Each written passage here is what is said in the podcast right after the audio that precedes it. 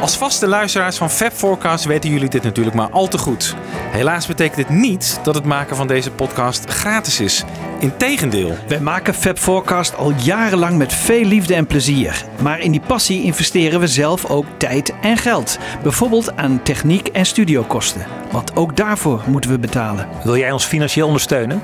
Word dan donateur van Stichting Fab Forecast. Je kunt zelf het bedrag bepalen en je zit nergens aan vast. En we bieden je leuke extra's aan, zoals exclusieve afleveringen. Kijk op petjeaf.com slash fabforecast voor de mogelijkheden. We zouden je heel erg dankbaar zijn voor je steun, zodat we Fab Forecast nog lang voor jullie kunnen blijven maken. That's what I want.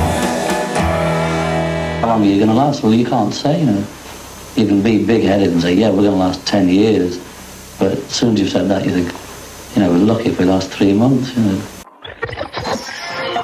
Ladies and gentlemen, the Fab Four. Fab Four. John, Paul, Fab Four. George, Ringo. Fab Four. Fab Four. We have for you the Fab Four. Fab Forecast. Ja, goedenavond allemaal. Welkom. Ik ben Stijn Vens en eh, wij samen delen allemaal tenminste twee liefdes. Die voor de Beatles en die voor de Fab Forecast. Het is een heerlijke avond die er gaat komen. We kunnen in alle vrijheid over onze liefde praten met elkaar. Iedereen begrijpt elkaar hier. In die zin is het wel te vergelijken met de bijeenkomst van een patiëntenvereniging. We hebben allemaal dezelfde ziekte en, en we kunnen heerlijk praten over de symptomen en de medicatie. Ehm, het wordt prachtig. Eh, het wordt ook magisch, want u gaat de drie mannen in het echt zien die u normaal alleen maar in uw hoofd hoort. In de auto eh, of in bed, met de oortjes in. Soms valt u in slaap en dan word je weer wakker en dan is Jan Kees nog steeds bezig uit te leggen eh, waar dat orgeltje in Let eigenlijk vandaan komt. En ehm, dan val je weer in slaap en dan blijken er plotseling twee cello's ook nog ergens rondhangen in Let. Dames en heren, het is mij een hele grote eer om ze bij u aan te kondigen. Ladies and gentlemen, here they are, the Fab Free, Michiel, Wiebo en Jan Kees.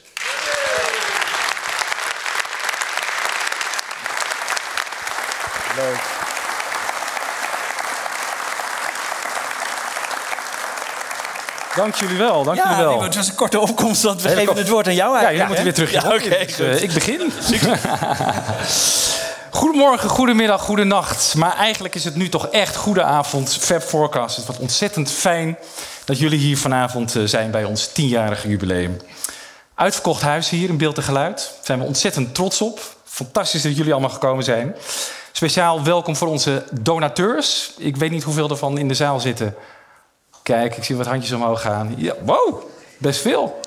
Welkom en bedankt voor jullie eh, donaties natuurlijk. Daarvoor eh, kunnen wij eh, doen wat we doen ook, mede. We hebben een heel mooi programma voor jullie samengesteld vanavond. eh, met uiteraard onze hoofdgast Mark Lewison. Speciaal voor ons uit Engeland overgekomen.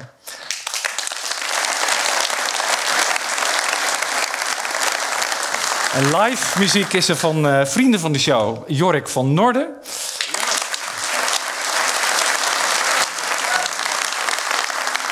En Rob Bolland.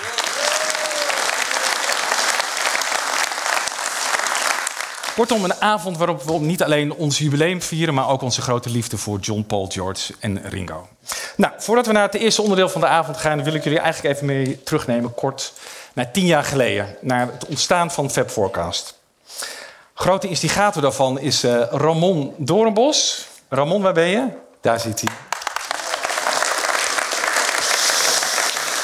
Hij gaat vanavond ook foto's maken, dus je ziet als je iemand hier voorbij ziet eh, rennen, dan is dat Ramon.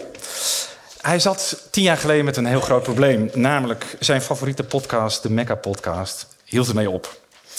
En toen belde hij mij op en toen zei hij van, eh, kan jij niet een podcast gaan beginnen met jouw radioervaring? Nooit over nagedacht, maar het maakte wel iets in mij los. Maar als ik het zou doen, dacht ik, ja, ik ga het niet alleen doen. En dus eh, nam ik contact op met iemand die, ik, eh, die een aantal keren te gast was geweest, ook in de Mecca-podcast. En eh, die kende ik eigenlijk alleen digitaal eh, via een Facebook Messenger groep.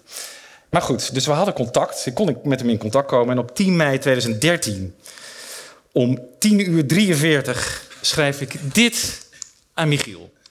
Hey Michiel, leuk hoor, die hip-hop aflevering. Die had hij destijds bij de Mecca Podcast gemaakt. Originele invalshoek en je doet het erg goed op de radio. Fijne radiostem en je weet goed waar je het over hebt. Daar moet je wat mee doen.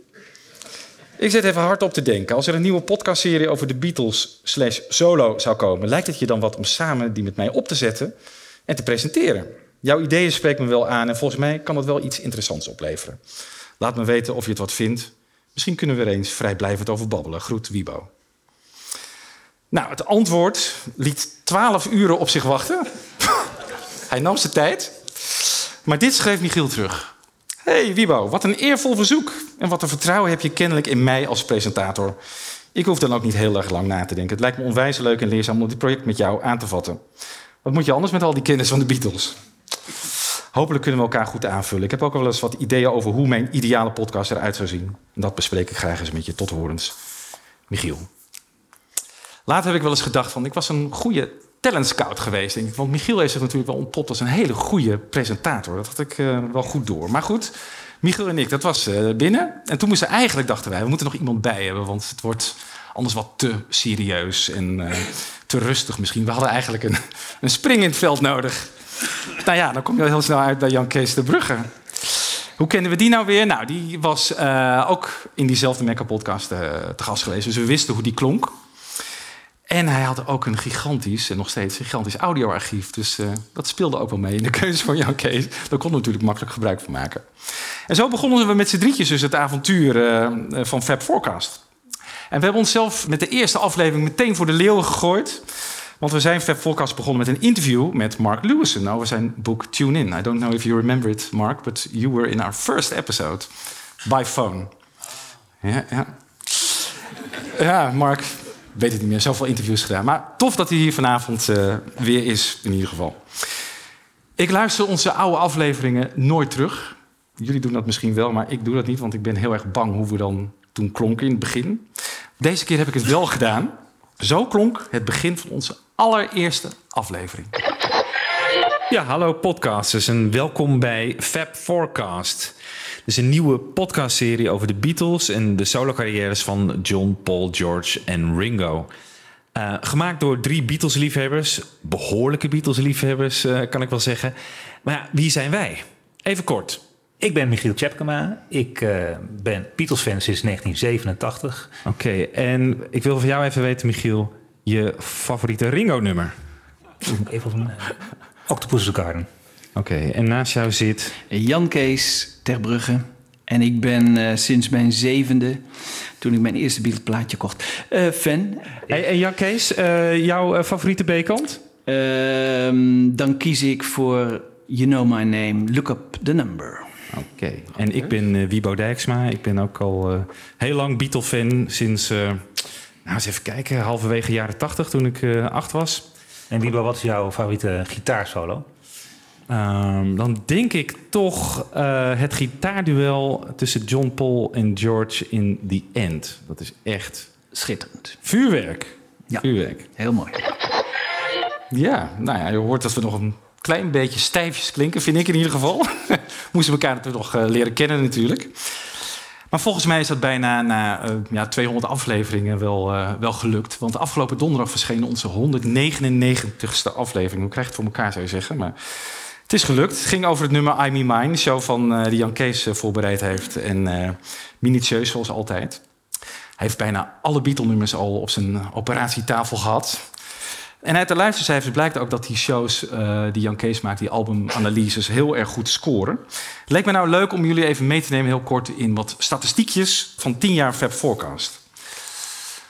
We hebben 45 afleveringen gemaakt over albums en maar liefst 13 over Abbey Road bijna meer nummers dan. Uh, of minder nummers dan afleveringen die wij erover gemaakt hebben. Hoeveel gasten hebben wij in de studio gehad?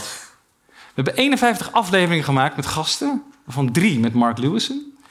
Vier met Stefan Terpstra. En zeven met Jorik van Noorden.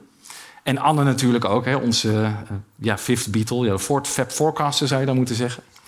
Die eh, is er helaas vanavond niet bij, net als Stefan is er ook niet bij. Jullie krijgen de groeten. Maar eh, Anne is bijvoorbeeld eh, vanavond een inleiding eh, in de Deventer Schouwburg aan het houden over ABBA.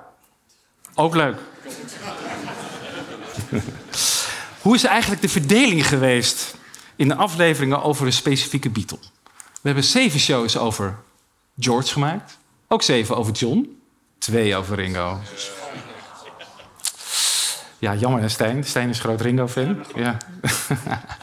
en hoeveel over Paul McCartney? 21! Verhouding is een beetje scheef.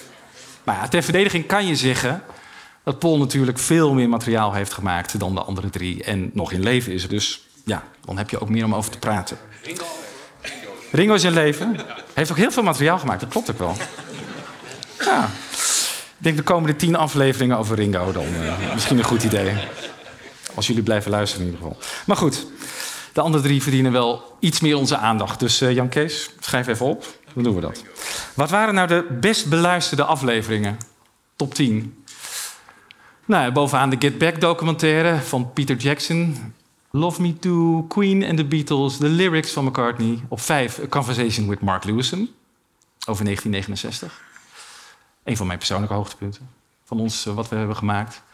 Plastic Ono Band, Let It Be, de Super Deluxe Edition van Let It Be. Heel veel Let It grappig. All Things Must Pass en Past Masters met Peter Buwalda. Nou ja, wat kun je hieruit leren? Dat we Peter Buwalda vaker moeten vragen, want die zat ook al in de Get Back documentaire. Die was ook met hem. Dus we gaan hem weer eens even bellen. Nog een paar interessante statistieken. Hoe vaak zijn we nou beluisterd in die tien jaar? Nou ja, dat is echt een drama. Niet in cijfers, maar wel in hoe je dat moet meten. Ik loop daar in mijn werk als podcastcoördinator ook tegenaan. Want podcastcijfers zijn gewoon erg moeilijk te meten. Maar ik heb een poging gedaan met alle informatie die beschikbaar was.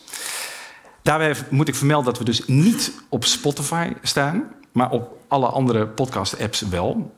En op Soundcloud. En dan kom ik afgerond op 550.000 beluisteringen. Ja, dat zijn toch mooie cijfers. Meer dan een half miljoen. Ongelooflijk eigenlijk. En het aantal nam trouwens een flinke vlucht toen we met de eh, Radio 5-serie... de laatste dagen van John Lennon eh, zijn begonnen. Hebben jullie misschien ook wel geluisterd. En eh, die hebben we samen met Anne gemaakt. En door die laatste dagen serie kregen we opeens een hele hoop nieuwe luisteraars bij. Nou, waar worden we dan het meest beluisterd? Nederland natuurlijk. Maar ook in de Verenigde Staten, in België, Verenigd Koninkrijk, Frankrijk, Duitsland, Spanje, Zwitserland, Canada, Ierland. Dat is toch merkwaardig, hè? In Amerika op plek 2. Hoe kan dat? Ik denk dan maar van ja, die skippen gewoon onze gesprekken en gaan meteen naar eh, de audiofragmenten toe. Die zijn interessanter dan denk ik, want verstaan ze in ieder geval. Duitsland op plek 6 vind ik ook bijzonder. We hadden ooit een verhaal we binnengekregen van ehm, een Duitse dame die door onze podcast Nederlands is gaan leren. Dus dat was wel echt heel bijzonder. Nou, eh, in welke steden in Nederland dan worden we het meest beluisterd? In Amsterdam het meest, Rotterdam, Utrecht, Den Haag. Zijn er mensen eigenlijk die, zich, eh, die uit deze plaatsen komen, top 10? Amsterdam bijvoorbeeld, zijn er Amsterdammers hier? Nou, die zitten weer vooraan. Oh, daar ook. Ja. Rotterdam. Kijk, ja, ja, ja. Jawel. Utrecht. Den Haag. Ja, kijk, daar zit Den Haag. Leuk, leuk, leuk. Wie hier in de zaal heeft eigenlijk alle afleveringen van Fab Forecast beluisterd? Wow! Nou, dan eh, heb ik eh, goed nieuws voor jullie. Jullie hebben namelijk in totaal 283 uur, 44 minuten en 45 seconden naar ons geluisterd. En dat is dus bijna 12 dagen non-stop, 24-7. Die dagen die krijg je niet meer terug, mensen. Maar jullie waarderen ons wel, gelukkig. Al die reacties en die mails die we de afgelopen tien jaar hebben ontvangen... die waren eigenlijk bijna allemaal eh, lovend, positief. Er staat af en toe nog wel eens een negatieve bij, maar goed, dat hoort er ook bij. Waarvoor dank. Uh, in Apple Podcast bijvoorbeeld hebben we een waardering van 4,9 uit 5. 90 beoordelingen, dus niet heel erg representatief. Maar wij zouden natuurlijk wel graag een gesprek willen met die 0,1 procent. Dus die gaan we achterhalen, Michiel. Ik ben kortom enorm trots op wat eh, Michiel, Jan Kees en ik in die tien jaar hebben bereikt met Fab Forecast. En het gaat ontzettend veel tijd in zitten. Maar het is het echt allemaal waard. Bijzonder om even heel kort met jullie eh, vanavond stil te staan bij 10 jaar Fab Forecast. En dat terugkijken naar jezelf, dat doet eigenlijk een beetje, mij in ieder geval, denken aan George Harrison, die zichzelf in 1976 terugziet als 20-jarig broekie, als hij met zijn drie maatjes This Boy speelt. Good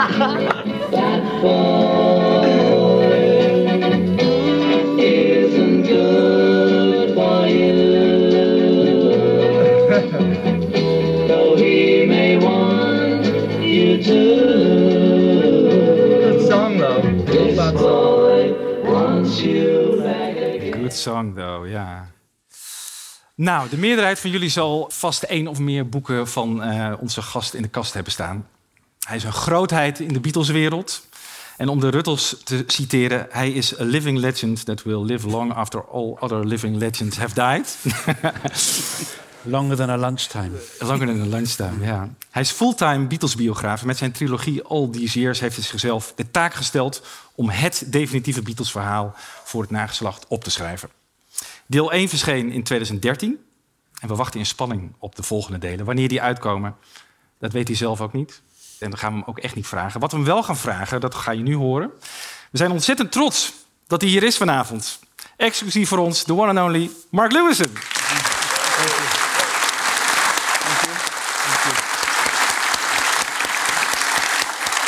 Well, well, am I tuned in? Am, am I tuned in? Yes? Yes. Okay. Um, well, welcome, Mark.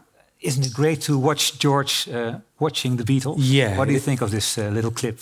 I love it. I love it. You can't. I can never get enough of seeing them watching themselves. Yeah. And that was early '76, so it was only 13 years after the event. Yeah. Ja. Very good. Mark, we have an actual photo here. Uh, last week, an unknown photograph of uh, uh, young Paul McCartney. Have you Yeah. seen it? Only last week. Yeah. Yeah. and uh, we would like uh, to hear your, your opinion. Uh, where is it? And, and what can you tell us about this photo?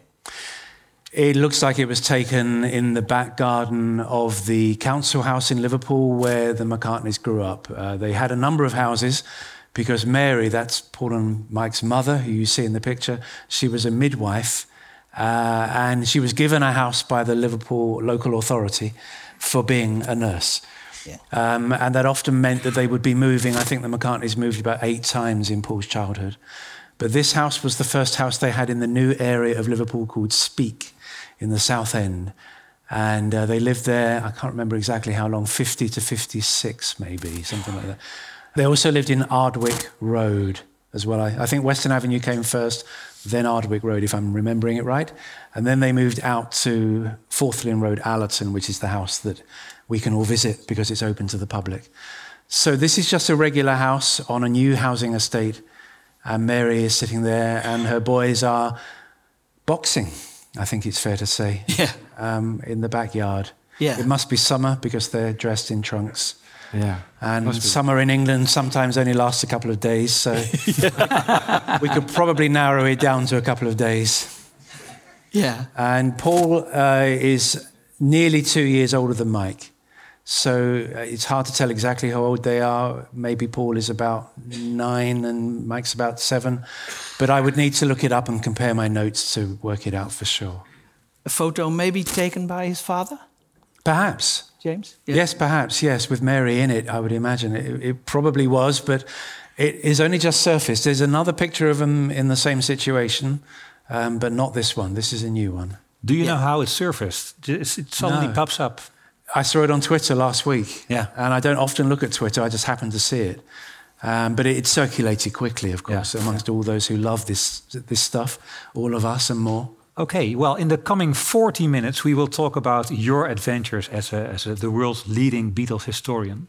Uh, but first, we go from a young Paul to a young Mark. This is from the official fan magazine Beatles Monthly Ah. from 1969, where we see a little ad there which says Mark Lewisohn, 10 and a half, from 42 Winchester Road, Kenton Harrow, Middlesex. Yeah, that's where I grew up. Wants a pen pal anywhere, mainly from Liverpool. Yes. What I really wanted to do was have my name in Beatles Monthly magazine.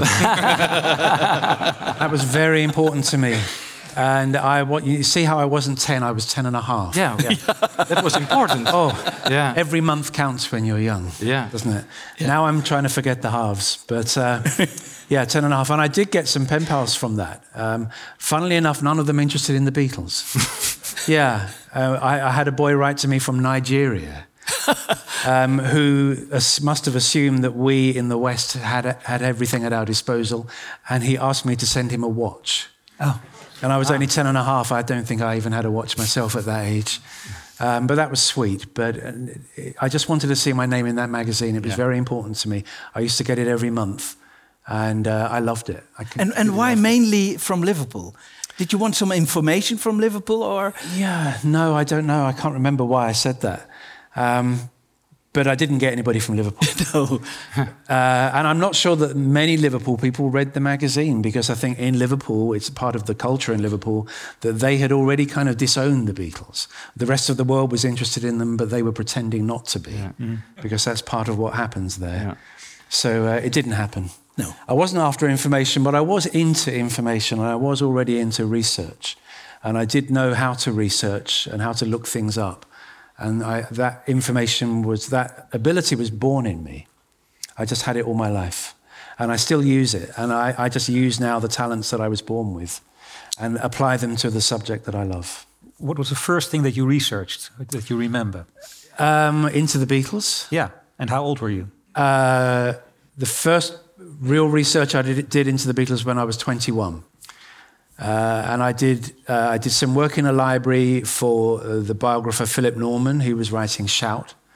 And he asked me to do certain bits of information for him. Uh, it came out in 1981, and I was 21 years old, and he wanted certain things to be found out. In, or I told him that I hoped his book would have better information than the books that existed to that point, which I knew weren't right. And he said, Well, could you do it for me? And I said, Yes, I could. And with great pleasure, I started going to libraries looking things up for him.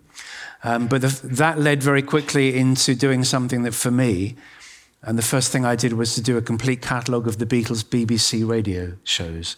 They used to go in and do sessions, as we know, and they would do different songs for broadcast that, that not recorded in the studio at EMI Abbey Road, recorded only in the BBC studio for broadcast. In their mind, they did it once and it would go out once and that would be it. They had no knowledge that we would all be interested in it. Um, but I began to buy bootlegs in the 1970s that had BBC recordings on them, and I was fascinated to think that they must have been recorded for broadcast, and I needed to find out what they had done in the BBC studios. And at that time, I worked at the BBC, and I'd familiarized myself with all of the internal information places, and so it was quite easy for me to do it. And that was published in the Beatles Monthly magazine, which ended in 69 but revived in 76 and i started to write for them in 77 and in 79 80 i did this research for them and they published it Yeah. Well, the first book in your own name was The Beatles Live. Still uh, haven't got it. It's uh, you could very- take that one Yeah, it's Jan Kees. So it's Yeah. only sitting there no one will notice you take it Did you sign it uh, for Jan Kees? Then oh is it yours Yeah, I don't know. Probably.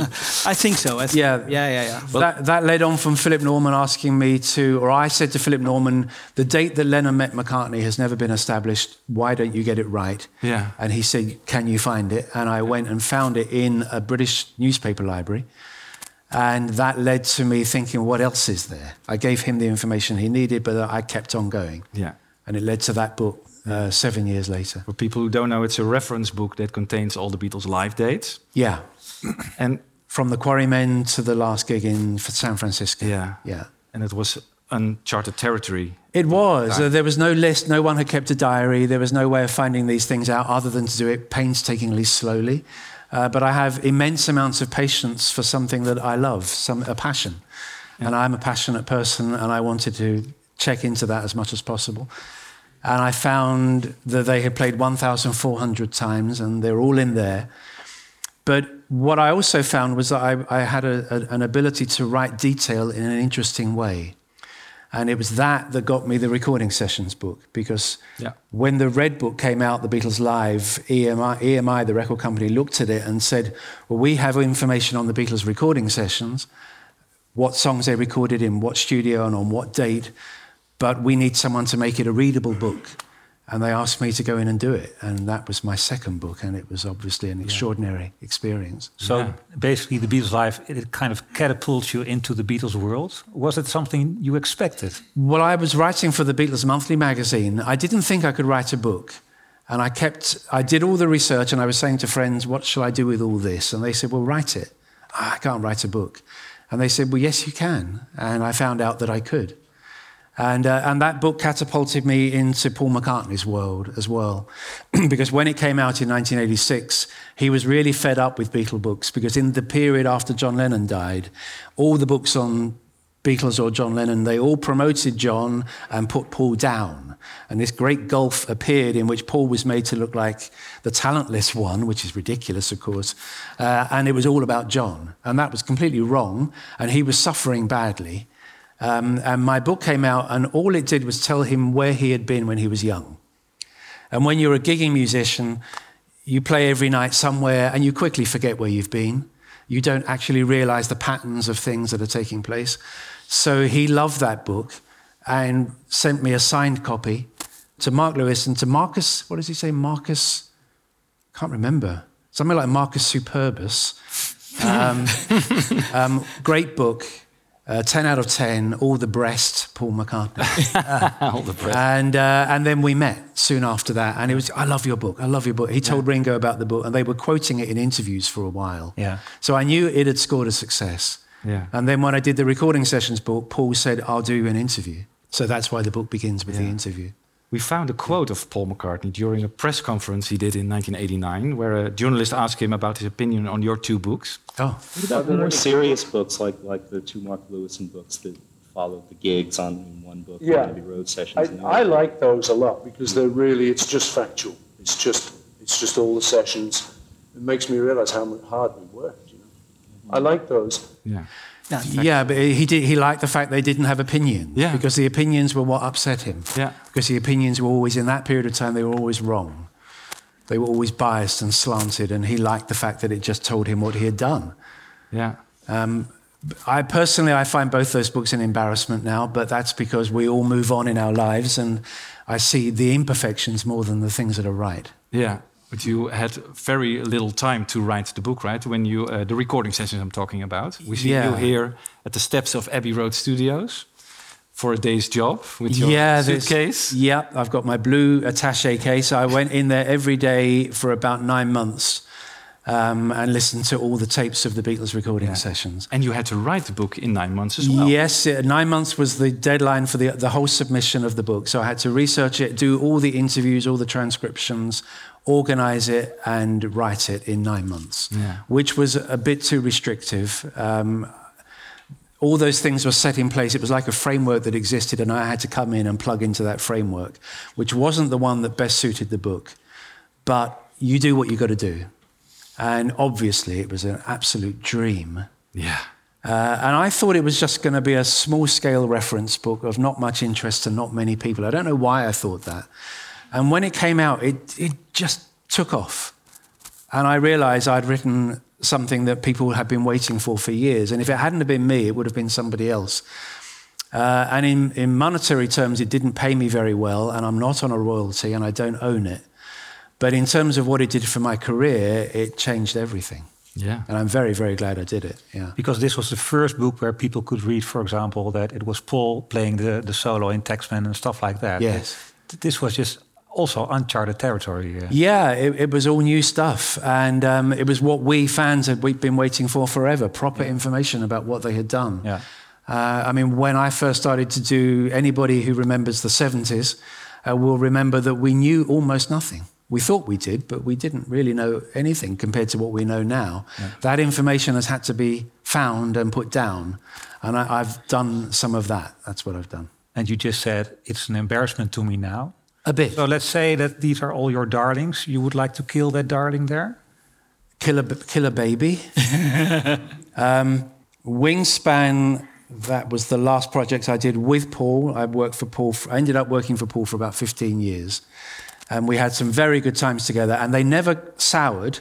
We never had any bad times or fallings out. But it was, the, it was a book that was, it, it wasn't done with the right approach. Uh, Paul wanted a book of Wingspan, which had already been a TV special, a film made by Mary McCartney. And um, this book was an afterthought. And he wanted it out, but he didn't want anything to do with it. And the book had some, I inherited a set of interviews that Mary McCartney had done, and I had to turn them into a book. Uh, and the interviews were deficient in one or two ways. In that she literally hadn't asked him about certain things that needed to be asked. Okay, in a TV film, you can cover over uh, something that's missing, but in a book, it stands out. Mm-hmm. And so I, I got in touch with him. It was his book, and I got in touch and said, I just need five minutes on the phone with you. Just, just give me five minutes, and I'll get a couple of paragraphs out of you, and that then we won't have a hole in the book. And he wouldn't do it. He wouldn't do it. He just, just, just do the book. I don't want to know it. I just do it. It was one of those. And so um, the book It's, has. it's strange for someone who wanted to get the facts straight. Um, Yes, but he'd moved on. He was on tour at the time and he didn't want to be bothered with it. And I sat in his office at the typewriter. This was the last days of typewriters. And I typed him a letter that went in the pouch to him on tour, wherever he was, I can't remember, uh, so that he would read it because he would always open that pouch. It was from his office. And he just ignored it. He just didn't want to do it. So I'm not. The book is strong pictorially because the, the designer and I had the run of the archive. So that was great fun. But the text is so so. But back to the recording sessions, you all said that I want to talk about it, and, and also the, the embarrassing side about that book. What is embarrassing about the recording session? Yeah. The fact that I had such little time to do it in meant I had to cut too many corners. I'm not a corner cutter. Uh, as people who know this book will know, I don't cut corners, and the next two, the same. And um, that book, I was compromised. I had to cut corners. I didn't listen to all the tapes. The impression was given that I had, but I didn't. Um, and also, I didn't really have enough expertise at the age of, what was I, 20, 28 when I started doing that book. I didn't have enough, enough life knowledge um, to really understand the scenario as best I should have done. So, and when that book came out, I was in New York, and my editor at the publisher said to me, Now that you've done the recording sessions book, you should write the Beatles biography. And I said, Definitely not. I, I'm not capable of writing a biography of the mm. Beatles. And it won't be good. And uh, no, I don't want to do it. I, I knew what my strengths were. I think in life you need to know what your strengths are and what your weaknesses are. And I knew that I wasn't capable enough to write a biography at that time. But as years went by and I grew older and I matured and I found out more about life and who I was and what I could do, uh, I eventually wrote a biography. It's not on the table, but I wrote a biography of the comedian Benny Hill, um, which was the only non Beatles book I've done. Well, I know I did a comedy, a TV comedy book as well, but and that led to the Benny Hill book. But um, it was in writing the Benny Hill biography, which was a bit of a trial. Can I write a biography? Hmm. And I found that I could, and that my my strengths were well applied to a biography. I thought, now I know I must go back to the Beatles. And then you got the plan to do the Yeah. biography. And when I started this, I was about 45, and that's a big difference from being 28. Yeah. Yeah, true. Hmm. And what year are we talking about? Starting Tune In. 20, the idea was 2003, and I really started it in 2004. So it's already been 50, what is it, It's 19 years, Yeah. frighteningly. I'm writing a trilogy, and I've written, taken 19 years to write one. yeah, it's, uh, I need to speed up. Yeah. I shouldn't be here. Should be right. I should be Sorry. Mark. Yeah. Go back home. yeah, yeah, yeah. No, the, the next two aren't going to take 19 and 19. The next two will take a lot less than that because most of the work is now done. Yeah.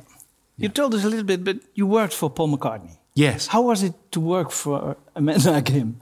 Uh, I had I had a great job with him because I used to get invited to recording sessions and video shoots, um, and to his studio, his home studio.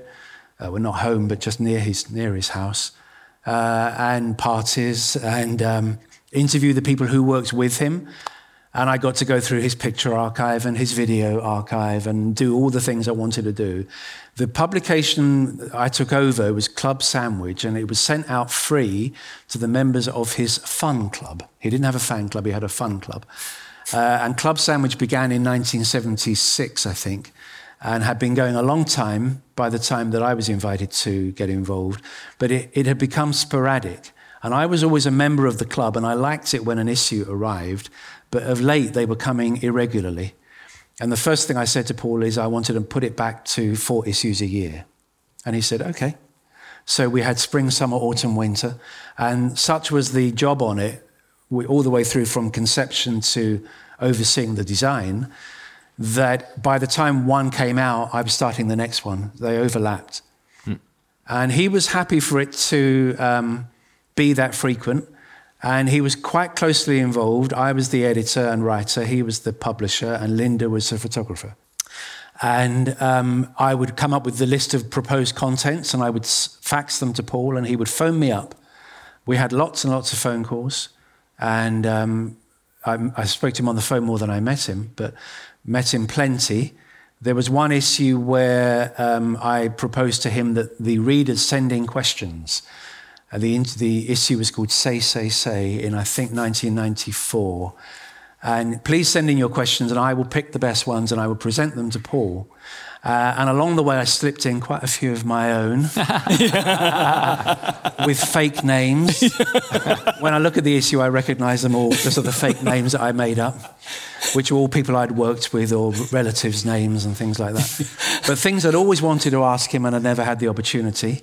Can you give And an example, or is it hard to remember? I asked him what the Beatles' favourite TV show was, and he said the Morecambe and Wise show, the, the favourite show they appeared on. Yeah. And he said the Morecambe and Wise show, and that is now everywhere. You can read it all over the internet. Morecambe and Wise biographies quote Paul McCartney saying it was the best TV show they did, and it came because I asked him that question. Yeah. And I maintain with all these guys, you just need to ask them the right question. And very few interviewers or journalists do. But if you ask them the right question, there's, there's all sorts of things they're happy to talk about, if only you turn the tap. But Um, how is it to talk with Paul McCartney on the phone? Uh, it's good. It's good. There was one occasion in in the 1990s, British Telecom, uh, probably here in the in the Netherlands as well. You had the same thing. They came up with a new idea where if you phone someone, instead of getting the engaged tone, beep beep beep like that, you would actually you get a message to say the person on the line is busy but knows you are waiting, and it's a call waiting system. And one day I was on a call to somebody and I heard the beep. And I said to the person I was speaking to, hold on a minute, I just need to find out who's on the other line. And when I clicked through to the other line, it was, hi, it's Paul. and Paul McCartney has never said who he is. He always just says Paul. He never says McCartney. And that means that the person he's talking to has to go, Paul. oh, Paul. and in that minute, you're on your back foot. And actually, that's what he likes. That's what he wants. That he does that to people. He's always done it. He did. He was doing it in the '70s. It's in the that new McCartney Legacy book mentions he did it in there to Denny Seiwell. Or somebody. So uh, yeah, he always does that. So I just I was on a call. So I said to Paul, Hold on Hold on. sec. I'll get rid of the other people and I'll be with you. And I went back to the other call and said, I've got to go. But in those few seconds, Paul said to someone in the room, He's put me on hold.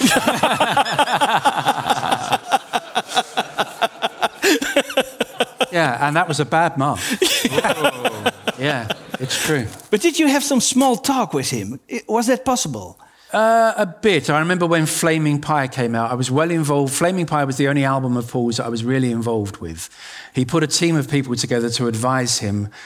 Not that you can't advise Paul because he always wants to his ideas to prevail, but um, and I don't mean that in a bad way. But and his his ideas are usually brilliant. But he put a team of people together, and we all felt that we worked on it, and we all went down to his studio, and he gave us a playback of it, and we were sat around, had a meeting to discuss marketing and so on, and I wrote the sleeve notes for it, and I interviewed him for the video as well. And when it came out, it, the British album charts in, by the 1990s, most of the sales for an album will be in week one. So you would try to go in at number one because after that you're probably going to fall. And he went in at number two, and it Mm. hurt him. It really hurt him. But when we were speaking on the phone, I said, Dan Pity you only went in at number two.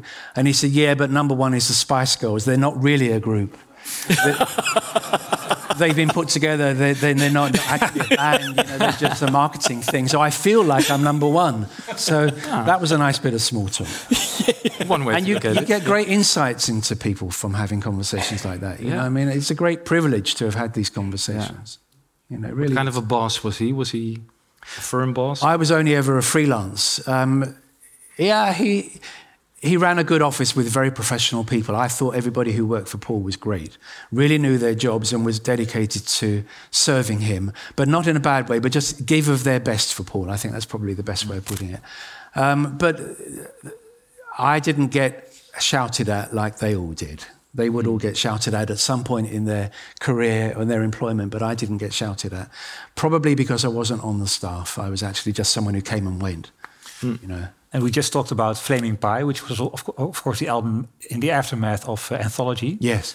And you were also present at the anthology process, weren't you? Yes, yeah. So the anthology was, apart from my own one or two of my own books in particular, uh, the anthology is, was my career highlight, I would say, okay. at least so far. Mm. Because that's also the is it the instance where you also meet George and Ringo. Is it for the first time, or had you met them before? No, in fact, I still haven't met Ringo. Oh, really? I haven't- no, I haven't. I mean, we've been in the same room. I've been at a party with him, and he's just there. But I, you know, it's not the right place to meet somebody like that. I- I, I want to have a quality conversation. I don't just want to say hi. You know, I mean, he, he knows who I am, although he says my name wrong. Um, but so do most How does he pronounce so it? That's okay. I think it's Louis Shom. Louis Shom. Louis Shom. He said it in an interview on the BBC a couple of years ago. Uh, and George I met, but I mean, I got on better with Paul by far than I did with George. George was difficult. Why was he difficult? Because I was an expert. How do you know all these things about me when you weren't there? Okay. so, uh, and I understood that, and I, I, and I wasn't claiming. You know, I always, it's other people who tell me that you know more about the Beatles than anybody else. I would never dare say that myself, and I know it isn't true. Um, but uh, he had read these things or had it said to him, and he started to chip away. First time I met him, he was fine. But after that, he began to chip away at me. And uh, the last time I met him, he was really unpleasant. So. Can you elaborate on that? What happened? I was helping Apple Corps win a court case uh, over the ownership of the Star Club tapes. Uh, and uh, Apple Corps called two expert witnesses to get up in the court, to sit in the, in the box in the court and give evidence. And one was George and one was me. And I was part of the team, so I gathered, helped gather the information that, that would support their case. Uh, and George turned up in court, and George was, I was sitting there making notes. I mean, he was in the witness box talking about Hamburg, and I was writing it down. And I could see later he was going, you know, oh, you know, you're writing down all these trivial things. It's all trivia. He kept saying it's all trivia. What we did was all trivia. It's not important. And you know, it, it it, it just turned that way. I mean, being a Beatle, none of us can really know what that was like. And having people out there who know a lot of things about you must be quite disconcerting. And I do recognize that. And the main time when George really was, he was horrible in the courtroom, um, in the antechamber beforehand. Uh, but also, there was one time, it sounds like I'm name dropping, but um, I was making a TV special about Sergeant Pepper with George Martin uh, in 1992, and we interviewed Paul for it. I had an awkward moment in that conversation as well, that interview. But also, we were interviewing George Harrison, and George didn't want the camera crew going to his house, which was a pity because I wanted to see his house. Yeah. Um, but he said to George Martin, I'll come to your house. So we were all gathered at George Martin's house in the country. Uh, and suddenly the, the gravel crunches, and George's Ferrari or whatever it was turns up, some beautiful car. And George gets out and comes in, and for the rest of that day, he was mean. Yeah, he was mean not only to me, but to other people as well. But he accused me of being a bootlegger in front of the whole crew and everything, and uh, which wasn't true. But uh, the fact that it wasn't true didn't matter because he, it was true in his mind. But did, did someone like Paul stand up for you uh, at instances like that or not? Yes, when they were when they were making the anthology, it was a bit like um, when you're in a playground at school and you're picking a sports team or a team you want to play a game with, and all the children line up against the wall, and someone says, "I'll have him." Well, I'll have him. I'll have her. Well, I'll have her, and so on. And that was how the anthology was. Uh, and I was Paul's pick on the anthology. George didn't want me, but Paul said, Well, you, you've got him, so I'll have him. And that's how it, I ended up on the anthology. And who did George have in the end? Oh, he had Jeff Lynne for one. That was his pick. Paul wanted George Martin, but George wanted Jeff Lynne. Yeah. Paul wanted Geoff Emerick, but George got the designer instead. So, but the crew left. We did the shoot, the interview, and George Martin said, "Stay for a cup of tea." And it was just me. It was just George Martin and his wife Judy, and George Harrison and me in the kitchen at George's house, George Martin's house. And George Harrison said to me, "If you know so much." Who was the man who was with me when I was writing and recording Within You, Without You? An Indian man. It was like a, a quiz question. Could I answer the question? did I really know or did I not know? And I had been at a Beatle Fest in LA in 1988, and a man had come up to me there and said, There's a picture in your book, the, the Within You, Without You session. There's an Indian man in that picture. His name is, and he wrote it down for me on a piece of paper, and I stuck it inside the book. I, it's still in the book, actually. And um, George asked me the question of this man's name, and I was trying to conjure up the image of that piece of paper, that little scrap of paper that torn off the bottom of something else, and it stuck it inside the book. What was his name? What was his name? And I kind of had a good attempt at it, but I didn't quite get it right. And it was something like I, I could, rem- I should remember it. Omir Dasgupta, I think his name was, something like that. There's actually a fair bit about him on the internet. If you look him up, if you know the name, you can see more about him. Um, I didn't. I failed the test. I didn't answer. I see. You don't know. You don't know. You know. and you know, Really and nasty, uh, yeah, it's yeah. not actually not nice behaviour. It's really not nice behaviour, and that was George. You know, if he took against you, you were doomed. Yeah. Um, but if he loved you, you were loved. It was one of those things. He was yin and yang. Does that color your uh, opinion when you're writing the tune-in book? Not in the least. No. Not in the least. No, I've had good times or not so good times with any of them, but it really makes, I'm, I'm able to completely separate it. It absolutely makes no difference whatsoever. Truly. Truly. It, it doesn't because I am impartial and I'm determined to be impartial and I, I won't allow myself to be, uh, have any favourites. When people ask me who my favourite Beatle is, I always say Stuart because it just diffuses the question. I don't have a favourite, but even if I did, I wouldn't say it because then people will go, ah, that's why you've written that thing about him in the book, you know. So I don't go there. The highlight, I think, was uh, being at one of Paul McCartney's Buddy Holly parties and sitting with the anthology production crew um, when only the previous day, when I hadn't been there, because I wasn't always there, um, Paul and George and Ringo had come in together, which they hadn't done once on the anthology, into the TV suite. And they had watched the edit of the anthology together. And all the difficult things that were, or things that were said that were felt between them, all came up in that meeting. Oh, is that what you think? Oh, is that what you said? Well, if you're going to say that, I'm going to say this. And it was all that. And I hadn't been there, but Paul McCartney came to my table because I was sitting with the other people and said, Oh, yesterday was a day, wasn't it? You know, and he uh, didn't think I was going to get out, out of there alive. And, you know, he talked about how tense it was and how difficult and whew, and all that. And hope I never have to go through that again. And he wasn't saying it to me, but I was there, part of that. And to, to feel to feel that inside was very nice. It, there, It is a very special feeling to feel like you're on the inside. And, and I don't have that feeling anymore, but I have had it. And that was good enough. Yeah, but That was the real Paul McCartney. Yeah, yeah. Yeah. Not, yes, absolutely. Not the man who makes the interviews and, and does the nice guy, but Yeah. and he was He is a nice guy. Of course, Yeah. he's a nice Yeah. guy. But there's more to him than we see. Of course, there's more to most people than they actually show. And uh, so, yeah, it was great to see that. But suddenly it all stopped working for Paul McCartney. Why was that? Uh, the, the publication Club Sandwich, uh, it, uh, it finished like that when Linda McCartney died. Her death was announced on the Sunday in April 1998, and on the Monday, I had a phone call from his office to say Paul has phoned to say Club Sandwich is finished. I think it was in the it was a reaction. He, he changed all sorts of things that night. You know, it's not fun anymore. I don't want to do it. Um, and Linda obviously wasn't around to take the pictures, and it had been becoming a little bit more difficult anyway because Paul was aging. He was now, what was in 1998, he was um, from 42, 56. Yeah. And it was harder to find pictures of him that he was happy with because he was aging. We all go through that experience. And so I think he just felt that that was enough. And that was really the most, I was doing occasional things for him, and that was a permanent thing. So after that, only the occasional things were left. And the last one was the book, the Wingspan book. The Wingspan, yeah. Yeah. And then you set yourself to the big Beatles biography. Yeah. But yes. maybe one thing, uh, you were at Unplugged.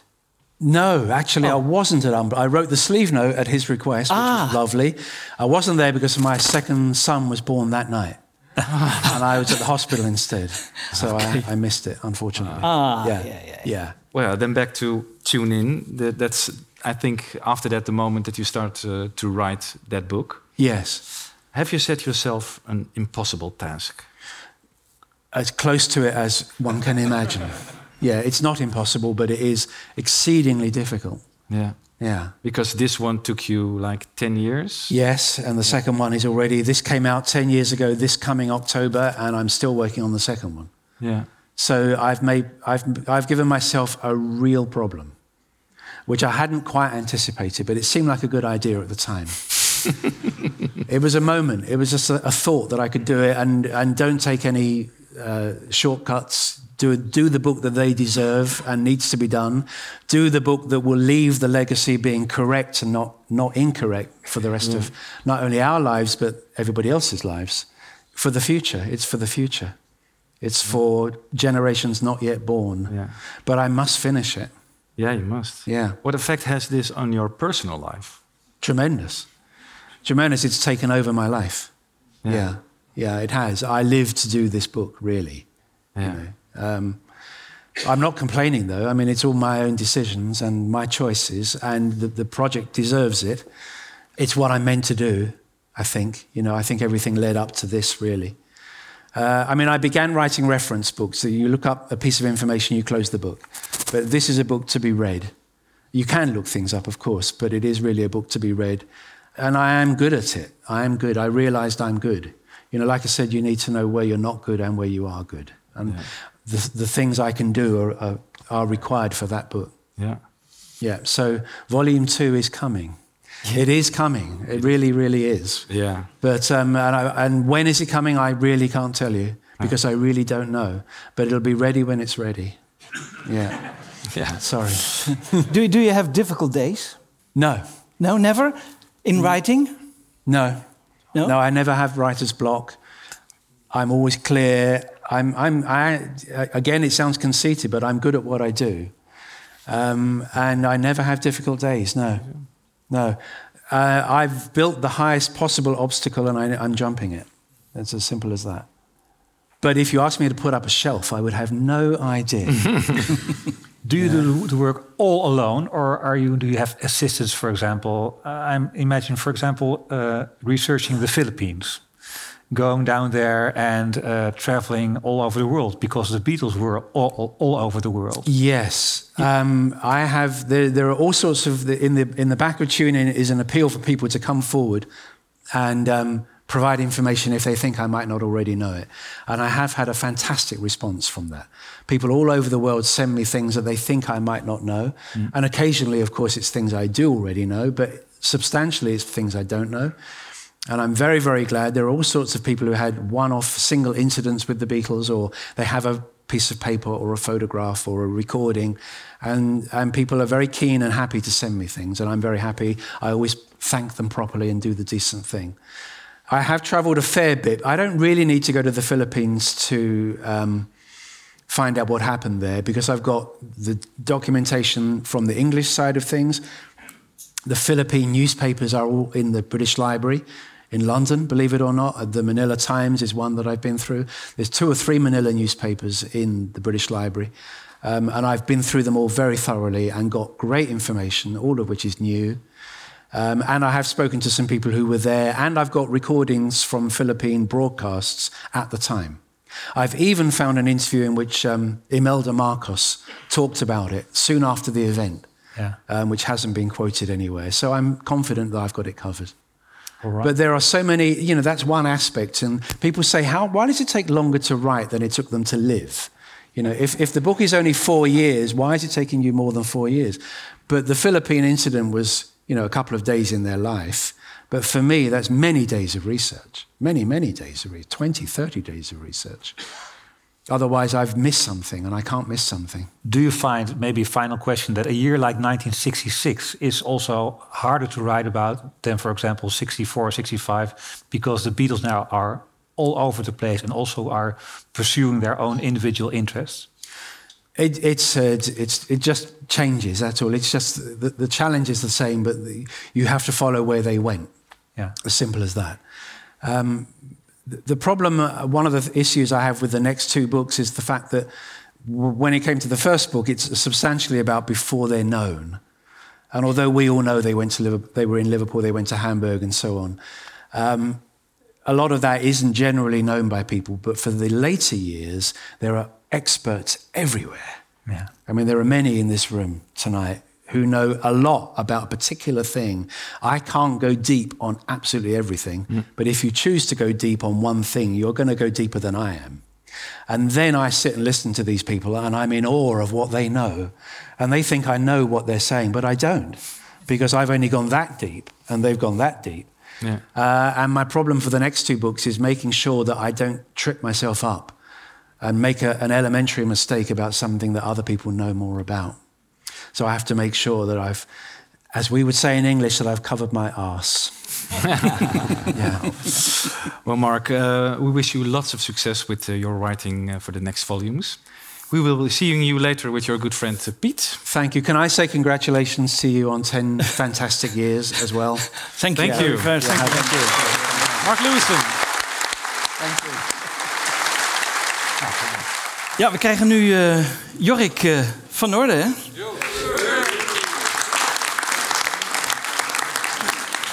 Goedenavond allemaal. Het is een hele bijzondere microfoon dit. Ze hebben hier onder in de kelder eh, lopen graven. En daar vonden ze een paar microfoons die volgens de overlevering gebruikt zijn in eh, Blokker bij het concert van de Beatles. Ze weten niet zeker of het degene waren waardoor gezongen werd. Misschien had ik dit niet moeten zeggen, maar het is toch wel heel erg bijzonder. En ja, mensen waren toen wat kleiner, dus ik sta een beetje zo. Dat is oké. Ehm, een, een hele korte quiz eerst. Eh, ik ga zo een, een liedje spelen van John Lennon, een prachtige song uit 1965 van het eh, Help-album. Maar het intro van het nummer, dat is een intro eh, wat je ook kan herkennen van twee solo Beatles-songs. En de eerste twee mensen die raden welke liedjes dat zijn, daar heb ik een, een kleinigheidje voor.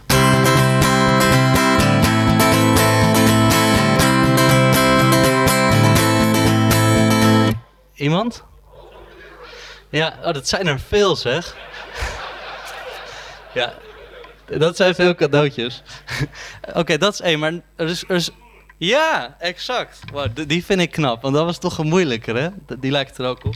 Ik heb hier een cadeau liggen, dus die kunnen jullie zo pakken. Een New Blue Moon van de Traveling Wilburys, maar ook Hope of Deliverance van McCartney uit 93. En ja, het is natuurlijk in de basis gewoon het intro van een heel mooi liedje genaamd It's Only Love. And I picked a very short song because I want to listen to Mark more.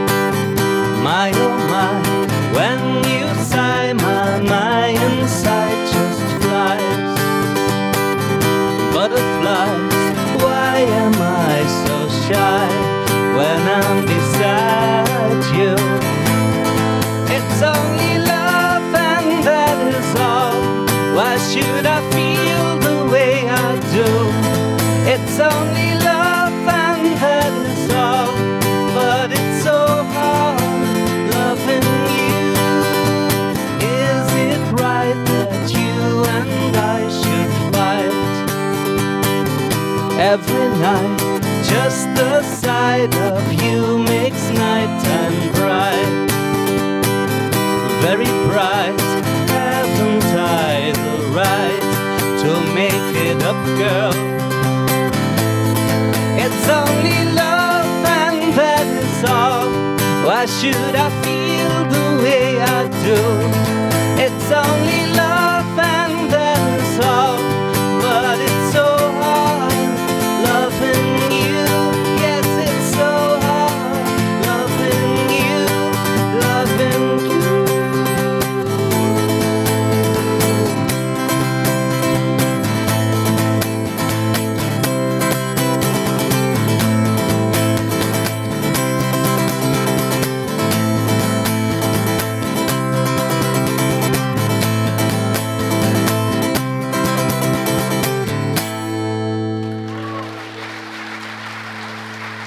Dankjewel. Jongens, mag ik jullie even voorstellen? Dit is Bob de Jong. Hij is eh, onze medewerker op muzikaal gebied. En hij heeft al geweldige dingen voor ons gedaan. Bob de Jong. Dankjewel, dankjewel. Eh, om even aan te geven, afgelopen donderdag hadden we I'm in Mine stond eh, klaar en die konden jullie nu beluisteren. En Bob de Jong heeft ontdekt dat aan het eind van I'm in Mine eh, George Harrison eigenlijk een applaus wilde. En dat is voor het eerst dat we dat weten, doordat Bob de Jong al die sporen van die Atmos en Surround kanalen allemaal afluistert. En dan vindt hij soms dingen die we nog niet wisten. En zo wisten we niet dat George Harrison ooit bedoeld had om I'm in Mine met een applaus te eindigen. En dat is allemaal te horen in die uitzending. En dat vind ik dan toch heel leuk, dat we toch na 50, 60 jaar eh, nieuwe feiten ontdekken. En eh, Bob die helpt ons eh, daar geweldig mee. Bob, we gaan vandaag ehm, ja, eigenlijk even ehm, iets doen wat we normaal niet kunnen doen. Want we zitten hier dus allemaal samen in een grote zaal. En er zijn hier allerlei speakers om ons heen. En jij maakt gebruik van al die speakers om ons heen. Vertel eens. Ja, wat, eh, wat we hier hebben is, eh, is een surround eh, systeem. Sommige mensen hebben dat thuis misschien, hè, dat je drie speakers voor in de zaal hebt en in principe twee speakers achterin. Dus je hebt vijf verschillende kanalen en in stereo heb je er maar twee. En dat maakt het mogelijk om ook te gaan mixen in een surround. Ik moet zeggen, het is de eerste keer dat ik inderdaad voor een surround zaal de mix eh, gemaakt heb. Dus voor mij ook een leuke ervaring. En ik denk dat veel wat nu mogelijk is de laatste paar jaar komt, zoals Jan Kees zegt, door de, door de Atmos-mixen die zijn uitgekomen. Wat is een Eh, Atmos-mix? Even voor de mensen die ja, het niet weten. Dus helaas hebben we hier geen Atmos. Er zijn maar weinig zalen nog, eh, voornamelijk in bioscopen vind je Atmos. Eh, maar een Atmos-mix heeft in principe elf kanalen in plaats van vijf. Ja. Dus dat betekent dat je als remixer heb je weer veel meer mogelijkheden om eh, hè, hetzelfde liedje met elf kanalen te mixen, eh, te mashen en allerlei dingen uit eh, te halen. En veel van de mixen die we nu laten horen zijn op basis van die Atmos. Ja, en, en als we een, een Atmos-mix van een Beatles-nummer horen, gemixt door Giles Martin, de zoon van George, Ja. dan horen we dus zelfs de Beatles boven ons, beneden ons, naast ons, overal, hè? Ja, dat is, Atmos is dus in drie dimensies. Dus het is het, een, een surround systeem, maar ook nog met vier speakers in het plafond. Zeg maar twee aan de voorkant en twee aan de achterkant van de, de kamer waar je zit of de zaal waar je zit. Nou, zover gaan wij nu niet. Maar we, we willen jullie dus toch eigenlijk in de studio laten zitten van de Beatles. Dat je ze om je heen hoort. Dus je zit eigenlijk, eh, ons publiek zit eigenlijk in studio 2 en hoort die Beatles om hen heen nu. Zo zouden we het toch kunnen voorstellen, of niet? Ja, als, als je de, de interviews met Giles eh, eh, leest, dan wil hij juist een beetje zeg maar de, de- het geluid overal vandaan laten komen. Dus hij maakt eigenlijk niet gebruik van die elf aparte kanalen die hij heeft, maar hè, een gitaar klinkt uit drie verschillende speakers tegelijk. Terwijl wij wel willen juist zoveel mogelijk, eh, zeg maar, hè, John linksachter en Paul rechtsvoor en eh, Ringo in het midden hebben, dat je echt omringd wordt door het geluid. Goed, we gaan naar Because. Eh Because, een prachtig nummer. Eh, zoals we weten, drie keer drie opgenomen. Hè. Eh, John, Paul en George hebben ze één keer opgenomen. Nog een keer opgenomen, nog een keer. Dus je krijgt eigenlijk negen Beatles. Maar jij bent weer teruggegaan naar de kern. En dit is iets wat we eigenlijk nooit kunnen horen, Bob. Want jij hebt John, Paul en George uit elkaar gehaald. Terwijl ze op één microfoon zongen, heb jij toch gedacht... ik wil ze alle drie apart horen. Ja, zeg maar, dankzij de, de Atmos-mixen weer eh, kunnen we nu zeg maar, één setje van drie eh, verkrijgen. Eh, als je de plaat draait, hoor je er negen stemmen. We kunnen er drie uithalen. Maar ja, ze zongen dat in met z'n drieën in één microfoon. Dus dan kan je niet verder komen. Gelukkig hebben we nu ook de artificial intelligence, hè, wat door Peter Jackson het, het MEL-systeem genoemd wordt. Maar In feite was dat al lang, ja, al lang, bestond het al een jaar of twee en hij heeft dat eh, heel goed eh, toegepast. Eh, en ik gebruik dat, heb hetzelfde systeem gebruikt om die drie stemmen nu uit elkaar te halen. Dus als ik me goed herinner, dan zal je John aan de linkerkant horen, Paul aan de rechterkant en George in het midden. En dat is. En ze zingen allemaal op een al- andere toonhoogte. En, en Paul McCartney maakt er nog wat moois van door af en toe omhoog en omlaag te gaan. Ja, ze hebben een bepaald systeem dat ze eigenlijk hun hele carrière gedaan hebben, van begin tot eind, van Please Please Me tot, eh, tot eh, aan, aan Because. Dat, eh, ja, John zingt eigenlijk de, de hoofdmelodie, Eh, Paul zingt daar dan boven eh, met een hoge stem en George die zingt eh, de baspartij. Ja, ze en doen als je dat dat eenmaal echt. weet, dan herken je dat eigenlijk in alle Ongelooflijk. eh, Oké, laten we even luisteren. Because. Ja.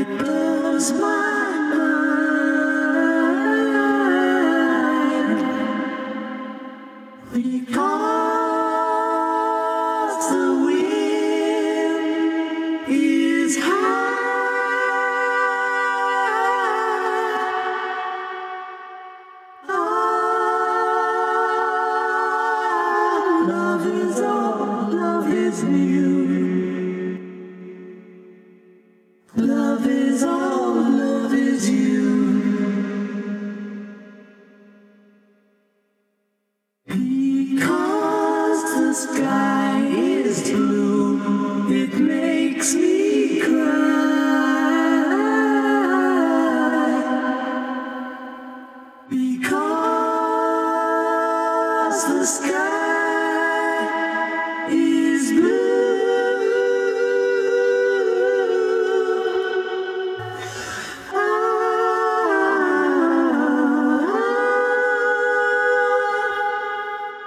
ben wel benieuwd wat George daarvan eh, gevonden had. Als hij dat had teruggehoord in eh, Ja. 1978. Ja. Ja, nou, het is, het is geweldig.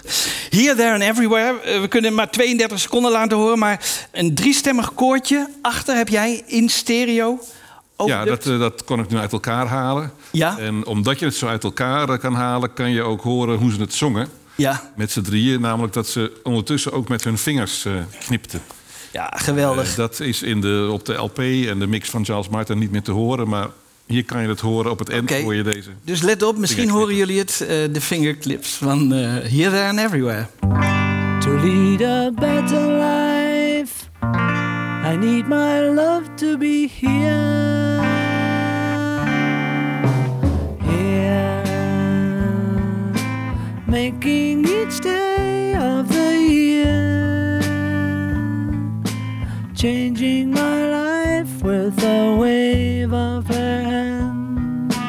Nobody can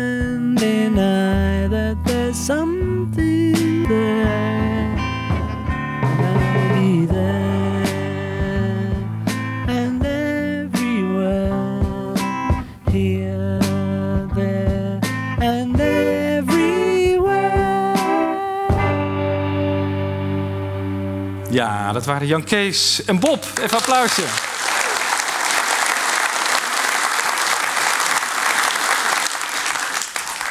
Als er in de jaren 80 aandacht werd besteed aan de Beatles op tv, dan vroegen ze heel vaak eh, een BN'er. En eh, dat was Rob Bolland. En die eh, was laatst bij ons te gast. We hebben een hele show met hem gemaakt. Het was een hele bijzondere ervaring. En aan het eind van die aflevering speelde hij een prachtige versie van My Valentine van Paul McCartney.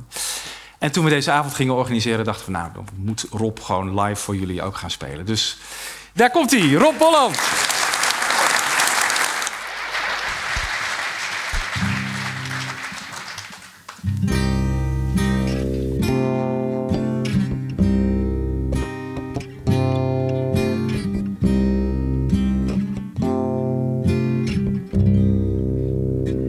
What if it rained We didn't care. She said that someday soon the sun was gonna shine. She was right. This love of mine, my Valentine.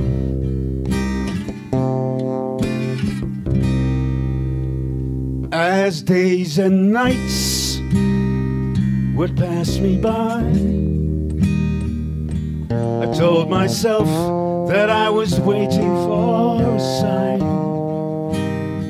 Then she appeared, love so fine, my Valentine.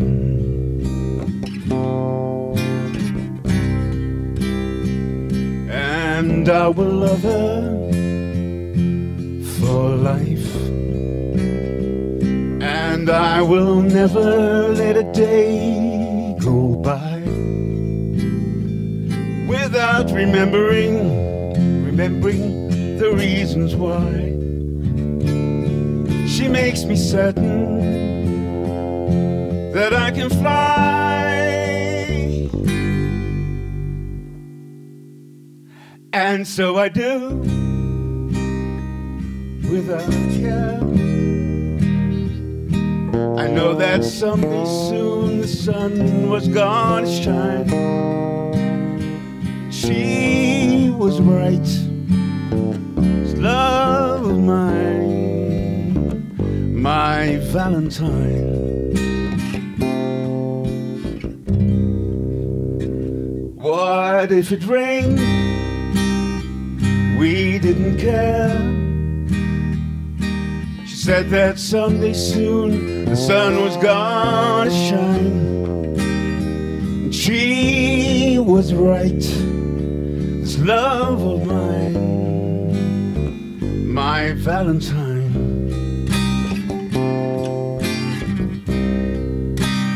And she was right. This love of mine, my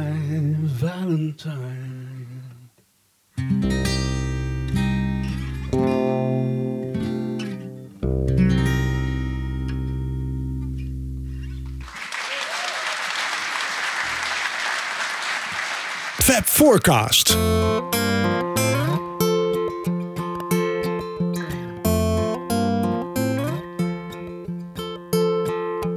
Blackbird sing in the dead of night. Take these broken wings and learn to fly. All your life, you were only waiting for this moment to rise.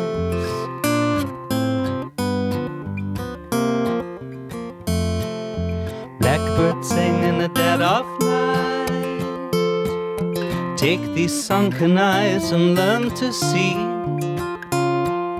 all your life. You were only waiting for this moment to be free.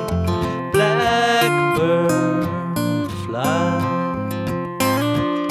Blackbird fly into the light of a dark black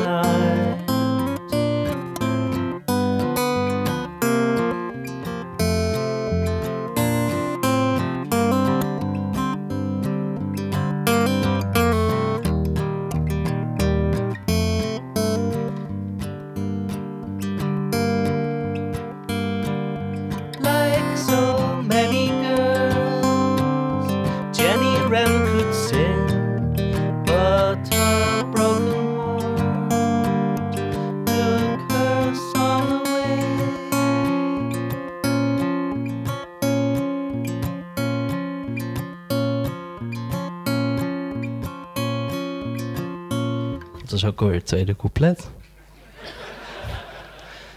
Dom is dat, hè? Ik doe hem altijd. Iemand die het weet? Nee, dat is een later couplet. dat is het derde couplet. Wat was het nou? Ja. Nee, dat was de eerste, toch? Oh ja, nee, dat is hem zo. Oké, ja, ik heb hem alweer. Like the other girl Jenny ran to Gwen. She could see the world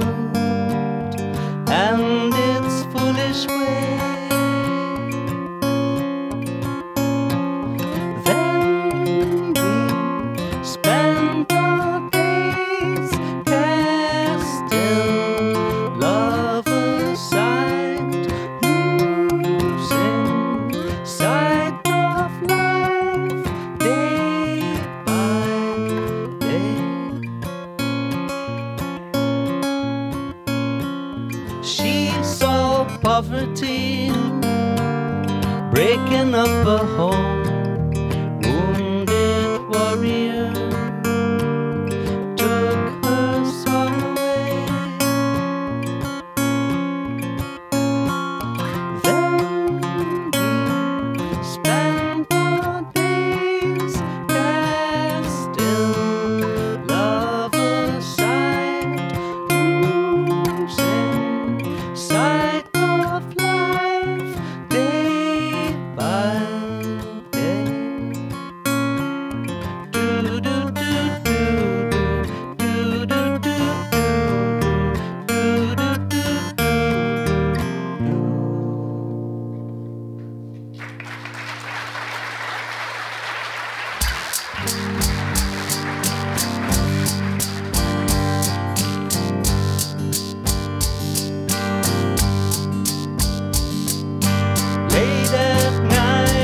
When the wind is still, I'll come flying through your door.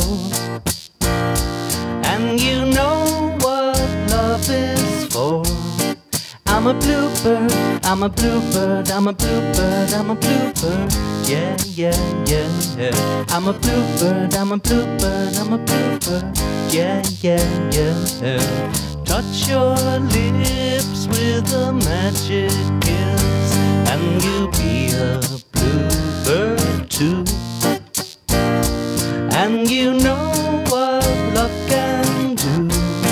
I'm a bluebird, I'm a bluebird, I'm a bluebird, I'm a bluebird. Yeah, yeah, yeah. yeah. I'm a bluebird, I'm a bluebird, I'm a bluebird. Yeah, yeah, yeah, yeah. Bluebird, ah.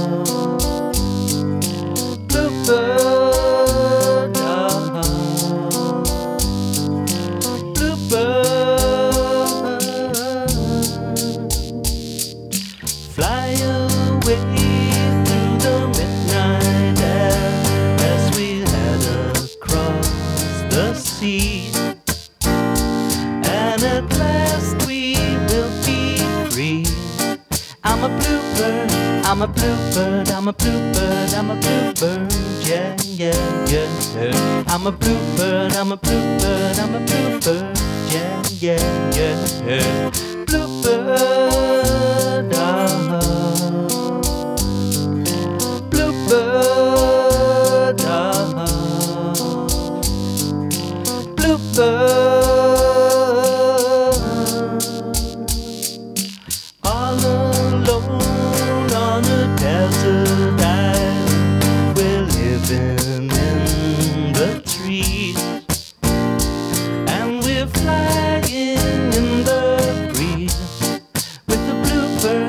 With the bluebirds, with the bluebirds, with the bluebirds, yeah, yeah, yeah, yeah. With the bluebirds, with the bluebirds, with the bluebirds, yeah, yeah, yeah, yeah. Bluebird,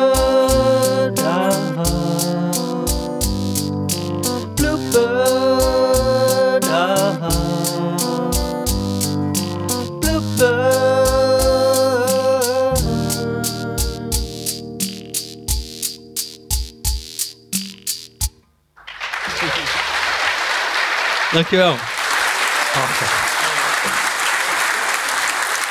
Jorik, blijf nog even staan. Ik heb nog even een vraag aan jou. Je hebt eh, pas een album opgenomen in Studio 2 in Abbey Road. Vertel nog even heel kort wat daar zo geweldig aan was. Ja, het was een eh, fantastische ervaring om daar eh, te mogen opnemen. Ik was een paar jaar geleden bij een open dag geweest in Abbey Road Studio 2. En eh, dat was al heel erg interessant. Dan staan al die instrumenten opgesteld en al die apparatuur. Eh, maar dan loop je daar met de handen op de rug, want je mag niks aanraken.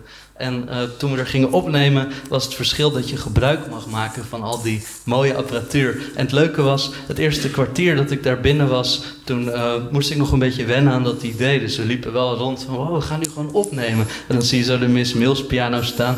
En toen, na een kwartier, dacht ik opeens, ik mag hem gewoon aanraken. Dus toen ben ik er naartoe gegaan en oh ja, komt niemand om me te straffen. En nou ja, vanaf dat moment was het hek van de dam. En uh, hebben we een hele fijne week daar gehad en fantastische opnames gemaakt. En die ben ik nu aan het afmaken. Hebben we al een titel van het album? Uh, nee. Nee, nog niet. Iets als Abbey Road of zo? Of, uh, nee, dat niet. Nee, nee maar wel, wel iets met een liedje en met het verhaal van Abbey Road. Dus dat komt helemaal goed. En trouwens, nog één ding wat ik even moet toelichten. Je hoorde net, het ging een beetje mis in het midden. Daar baalde ik van, maar ja, dat kan gebeuren. Het is allemaal live. Dit, dit was een medley met liedjes over vogels van Paul McCartney. Nou, dat was de clue. Ja. Ja, en als we toch aan het klappen zijn, dan wil ik ook even graag een applaus voor Erik Winkelman. Die maakt alle prachtige videocollages vanavond. Dat mag er ook echt zijn. Akkoord.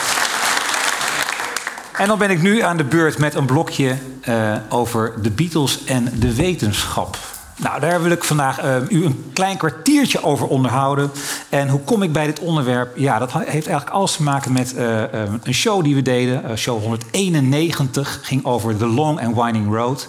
Nou, Jan Kees deed het op zijn ouderwetse, uitvoerige manier, ging hij dat nummer bespreken. En hij, vroeg, hij vraagt eigenlijk altijd aan het begin van een, van een podcast van... wat is nou jouw eigen associatie met dat nummer? En ik vertelde aan Jan Kees van ja, mijn associatie is eigenlijk niet eens de muziek... maar dat ik pas een artikel heb gelezen van een Groningse hoogleraar bestuursrecht, Leo Dame... en die heeft zijn artikel The Long and Winding Road genoemd. En Jan Kees zei toen van ja, waar jij het dus eigenlijk over hebt... is over de meer overdrachtelijke betekenis van zo'n songtitel van de Beatles. dat het niet meer gaat over het nummer, maar meer over de, het symbool en de, de Long and Winding Road als metafoor voor een lange en moeizame weg die je moet begaan. Uh, en die hier dus wordt gebruikt in een context die verder niets met de Beatles te maken heeft. Nou, Jan Kees reageerde er enthousiast op. Ik dacht van, nou, laat ik eens een keer verder gaan kijken. Uh, wat kom ik eigenlijk tegen als ik op Google Scholar, dat is de grote Google databank voor wetenschappelijke artikelen, ga kijken en als ik daar Beatles, titels van Beatles liedjes ga invoeren. Wat kom ik dan tegen bij The Long and Winding Road? Dat ging ik braaf doen en ik kwam al heel snel op 20.400 resultaten waarin uh, deze titel wordt genoemd, ofwel letterlijk in de titel zelf, ofwel in de lopende tekst van een artikel. En Google zou Google niet zijn als ze niet proberen dat ook meteen eens weer, weer ver verder uh, uh, ja, toch te specificeren naar bepaalde wetenschapsgebieden. En dat zie je hier dus gebeuren, dat op verschillende wetenschappelijke gebieden dat begrip de long and winding road wordt gebruikt, ja, zoals ik al zei, als een metafoor voor een lang en moeizaam wetenschappelijk pad. En ik vond het interessant, want het gaat hier eigenlijk over de culturele impact van de Beatles. En daar is zelfs een Wikipedia-pagina over. En als je daar dan leest wat, wat die culturele uh, impact van de Beatles is, dan gaat het wel heel snel over uh, ja, wetenschappelijke artikelen over de Beatles. Maar mijn stelling vandaag is eigenlijk van ja, die invloed blijkt eigenlijk net zo goed als je kijkt waar. Uh, de Beatles opeens verschijnen in een context die verder helemaal niets met de Beatles te maken heeft. Nou, dat zie je hier dus gebeuren. Ik druk even verder op uh, nou, even naar onderwerp, maar toch. Hè, kankeronderzoek, in dit geval borstkanker. Wederom 14.400 hits, waarin deze term wordt gebruikt door wetenschappers. En waarom doen die wetenschappers dat? Ja, die doen dat omdat zij uh, natuurlijk uh, een catchy titel willen hebben. En de Beatles waren heel goed in het verzinnen van catchy titels. ze creëren meteen een band tussen de lezer en de schrijver. Want er is een soort vertrouwdheid, hè, een bekendheid van, een, van we kennen dat nummer. Dus op die manier pakken die wetenschappers dat heel erg vaak aan. En dat weten ze ook heel goed bij NASA, de grote ruimtevaartorganisatie waar ze bezig zijn met uh, onderzoek op de maan. En die hebben op een gegeven moment een van hun eerste onderzoeken naar Trojaanse asteroïden. Ja, ik moet verder niet, kan er verder niet uh, veel over vertellen. Maar die werd dus Lucy genoemd, ook niet helemaal toevallig. En al zoekend op het internet kwam ik ook op dit fenomeen. En dan moet ik even spieken op mijn blaadje. Wat u hier ziet, dames en heren, dat is een pingo. Een pingo. Dat is een bolvormige heuvel met een kern van bodemijs met daaroverheen bodembedekking. En die ontstaat in een gebied met bevroren ondergrond, zogenaamde permafrost. Je komt ze overal op de wereld tegen, Canada, Noordpool. Zelfs in Nederland zijn oude pingo-ruïnes. En waar zijn ook pingo-ruïnes op, althans waar vind je ook mogelijk pingo's op de maan. En bij NASA zijn ze geïnteresseerd in de vraag van... ja, zijn dit nou echte pingo's op de maan of niet? Nou, daar doen ze onderzoek naar. En dat onderzoek heeft de volgende naam gekregen. Eh, Subterranean Aquifer, dus waterdragende Reconnaissance and Reconstruction. Ze zijn eigenlijk bezig met het, de herkenning en reconstructie van pingo's. En u raadt al waar we naartoe gaan. Dat project van NASA heet Pingo Star. Dus ook daar heb je weer hele grote Beatles-liefhebbers. Ik was met het onderwerp bezig en ik kwam in contact, en dat vind ik ook een van de ontzettend leuke dingen van het maken van die podcast, met een luisteraar, iemand die mij mailde en die zei van jullie moeten een keer een show doen over de Beatles en de wetenschap. En uh, dat was Rob Kooi, een uh, hoogleraar uit van de TU Delft, die ook heel erg thuis is in, het, uh, in, het, in, in databank, in het zoeken naar databanken, zoeken in databanken. En uh, ja, Rob, je bent er. Waar zit je? Waar zit je? Kan je vingen? Ah, daar op rij 1. Heel goed. Uh, en Rob ging, uh, we gingen samen eigenlijk aan de slag. hebben heel veel heen en weer gemaild. En ik was benieuwd, wat zijn nou de ik was natuurlijk door, Long, and Winding Road een beetje getriggerd. Dat was maar één Beatles liedje. Ik wilde natuurlijk weten, hoe zit het met andere Beatles liedjes? Uh, hoe vaak komen die tegen in wetenschappelijke artikelen? In de titel van een wetenschappelijk artikel. Dus waren streng. Het mocht niet in de lopende tekst zijn. Het moest echt letterlijk in de titel staan. En dan zijn dit de resultaten. Dit zijn de meest geciteerde uh, Beatles liedjes in wetenschappelijke artikelen. We hebben dat op twee databanken verdeeld. Dus zowel naar Scopus als naar Scholar gekeken.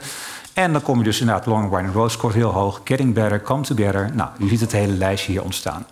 We gingen natuurlijk verder, ons verder verdiepen.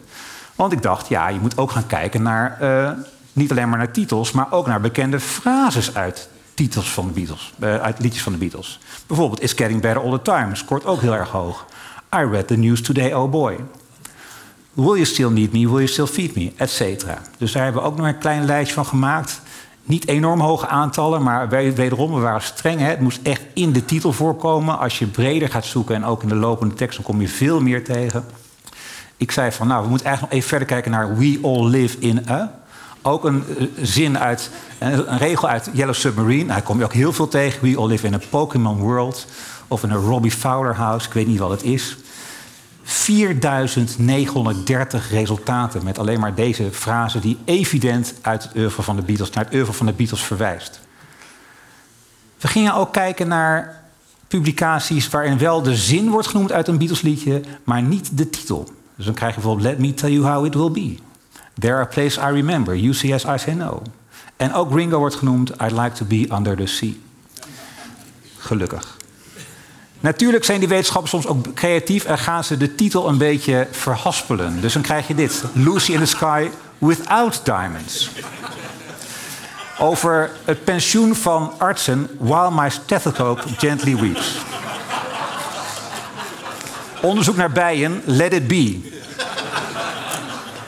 En PAM, een of andere Linux-afkorting. Uh, nou ja, ik weet het niet eens, maar dat PAM dat is dan een afkorting in dat artikel. En dan krijg je natuurlijk een verwijzing naar Polythene Pam. Je kan ook op zinsniveau natuurlijk een variatie aanbrengen. En dan krijg je dit. Will you still need me? Will you still cleave me? Cal Payne when I'm 64. Oké, heel grappig. Ik was toen ook benieuwd van... wat is nou de langste reeks die je kan maken... uit een couplet van de Beatles... met titels van een wetenschappelijk artikel. Ja, ik zeg misschien een beetje vaag... maar dan krijg je... Ik ben uiteindelijk op een, een reeks van vier uitgekomen... en dan krijg je dit. When I find myself in times of trouble...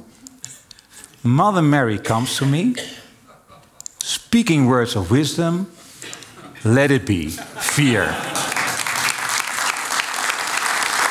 Ja, als iemand een lange keten kan vinden, ik, uh, ik uh, ga de uitdaging heel graag aan. En dan wil ik graag een kleine test met jullie doen. Ik noem een onderwerp en jullie noemen het titel, wat, het, het onderwerp wat in een wetenschappelijk artikel beschreven wordt. En u noemt het Beatles liedje wat hierbij hoort. Dus even, we beginnen makkelijk. Aansprakelijkheid van luchtvaartmaatschappijen voor ingecheckte juwelen. Nou, noem maar. Lucy in the Sky. Heel goed, ja. Airline liability for checked-in jewelry. Gemeenschappelijke conflictoplossing. Nou jongens, jullie zijn keien. We can work it out. Collaborative conflict resolution in model versioning. Het belang van aanraking om angst te verminderen. Hmm, iemand? Hold me tight. Nee, die zoek ik niet. Ja, I want to hold your hand. Heel goed. The strength of touch in reducing binaural beats induced fear. Het effect van zonlicht bij de bereidheid om aan een enquête mee te doen. Hier comes the sun, heel goed. Deze is een beetje moeilijker. Nieuwe inzichten over longtransplantatie. Ja, long, long, long? Nee, die is het niet.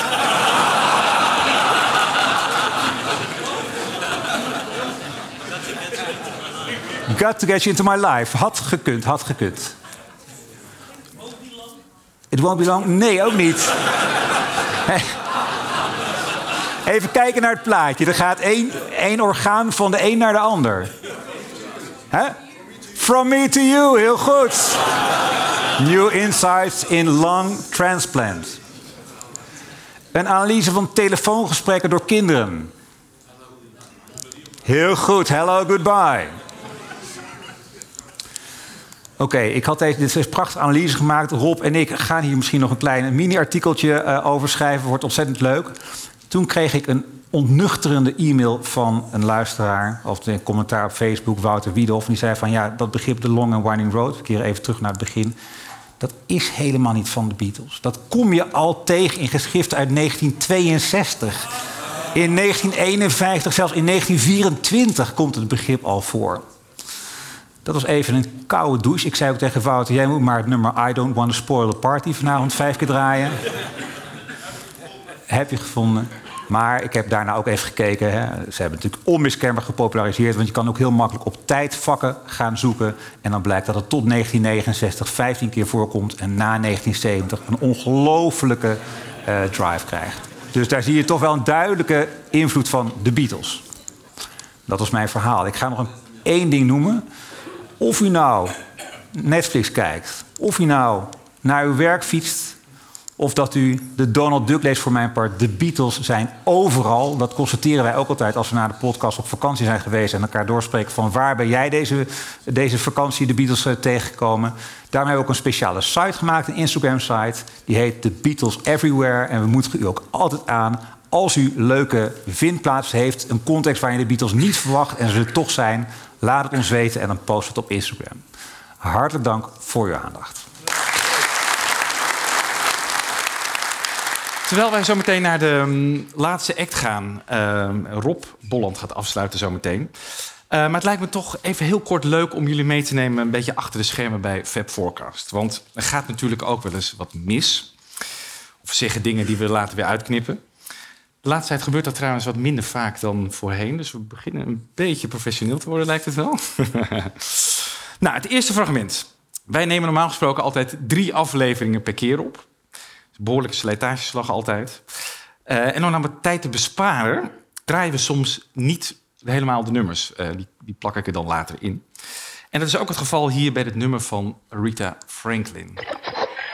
Maar ze heeft natuurlijk wel een prachtige cover van Eleanor Rigby uh, opgenomen. En laten we die nou eens even gaan draaien.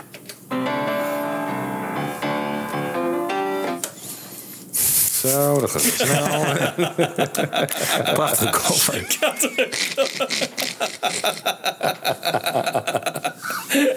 en door. nou ja, zo bespaar je dus tijd.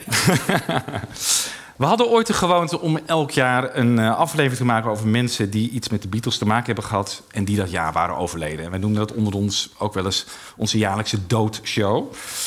Um, op een gegeven moment zijn we daarmee gestopt, omdat de spoeling wat uh, te dun werd. Hè? Mensen overleden niet meer. Nou ja, goed, dan moet je zo'n show ook niet meer maken. Maar in 2018 zaten we daar nog middenin. En we vroegen ons op een gegeven moment hardop af van... gaat zo'n doodshow nog wel lukken? En dan krijg je dit. Het is ook Kunnen een keer een show doen over uh, de invloed van Smokey Robinson op de Beatles. Want nou, uh, hij keert ook al terug in uh, While My Guitar. Hè? Dus, ja, zeker. Ja. En in George's solo ja. Carrière, Pure Smokey. Ja. Schitterend nummer. Ja, ja.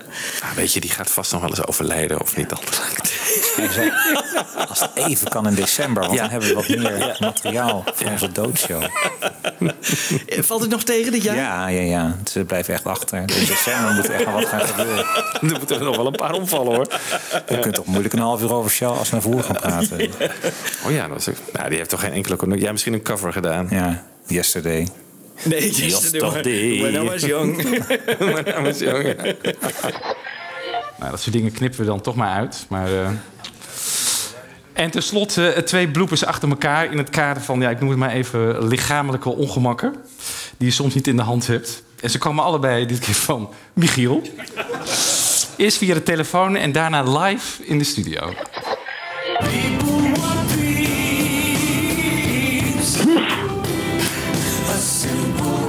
Hallo, wie was dat? dat was ik, sorry. ik dacht nog dat ik mezelf eh, kon, eh, eh, dat ik de microfoon beschermde. Nee, ik had het alweer openstaan hoor. Ja. Misschien eh, moet je even dat uitknippen. We weten allemaal dat eh, in de Twickenham studio's... daar werden wel eh, filmopnamen gemaakt. En daar zaten natuurlijk ook geluidsmensen bij die dat opnamen. Maar... ehm, Sorry.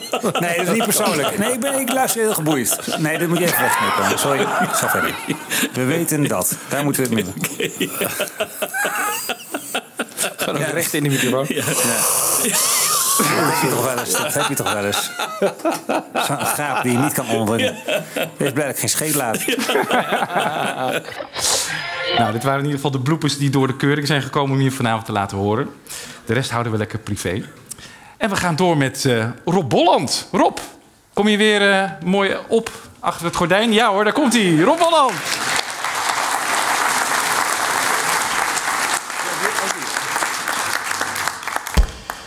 Ik wilde eh, even iets zeggen over vanavond. Ik, ik voel me echt vereerd en ik ben vooral echt heel erg blij eh, dat dit met jullie te delen. Allemaal, bijna allemaal echte Beatle freaks, denk ik.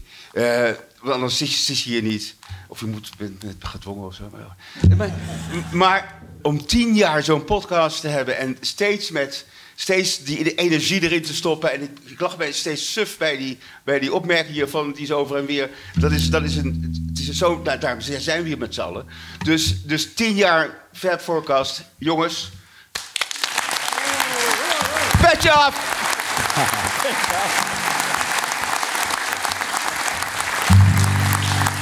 Ja. Oké. Dus we zijn nogal heavy vanavond eh, met Paul McCartney geweest. Nu eh, ze zijn van het ook Tikkie John Lennon. Dus, en, en eh, wel uit de Beatle-periode. En verder voor de rest geen. Ben jij zover, Willem? Of, eh, anders... Ja. Ja? Lang intro.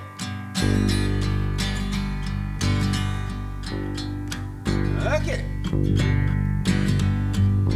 Here I stand, head in hand, turning my face to the wall. If she's gone, I can't go on feeling small.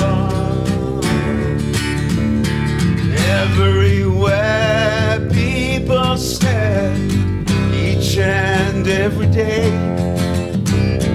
I can see them laugh at me, say, if you like to sing along, hey, you've got to hide your love away. Hey, you've got to hide your love away. How can I even try? I can't never win.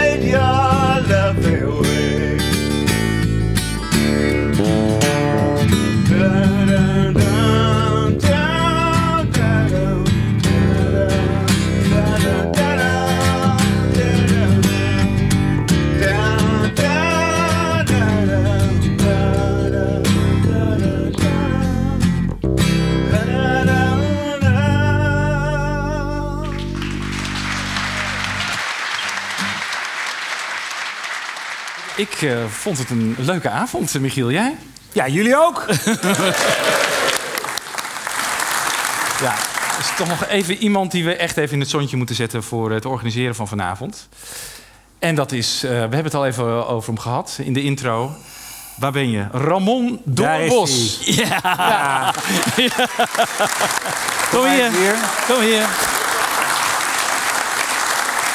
Ramon heeft zich vanaf januari. Eh, wanneer was het? Zeg ik dat goed? Januari? Nee, eh, vanaf. Waar, Al eerder toch? Ja, November? zo? November, nou ja, onvermoeibaar ingezet om het allemaal te- geregeld te krijgen. Eh, het programma, eh, nou ja, de- al contact hier gelegd. En ook weer nou, een topfotograaf. Is hij ook nog eens. alle mooie foto's gemaakt. Nee, ik wil het wel even gezegd hebben. Dus we willen jou even met een gepaste bos bloemen bedanken. Hartstikke, heel, hartstikke bedankt. Nou, oké, ja. Dank je wel. Ramon. Ja, en we zien u allemaal graag eh, over tien jaar terug bij 20 jaar. En blijf luisteren, zou ik Ja. zeggen. Ja, Dank jullie wel. Oké, dank jullie wel.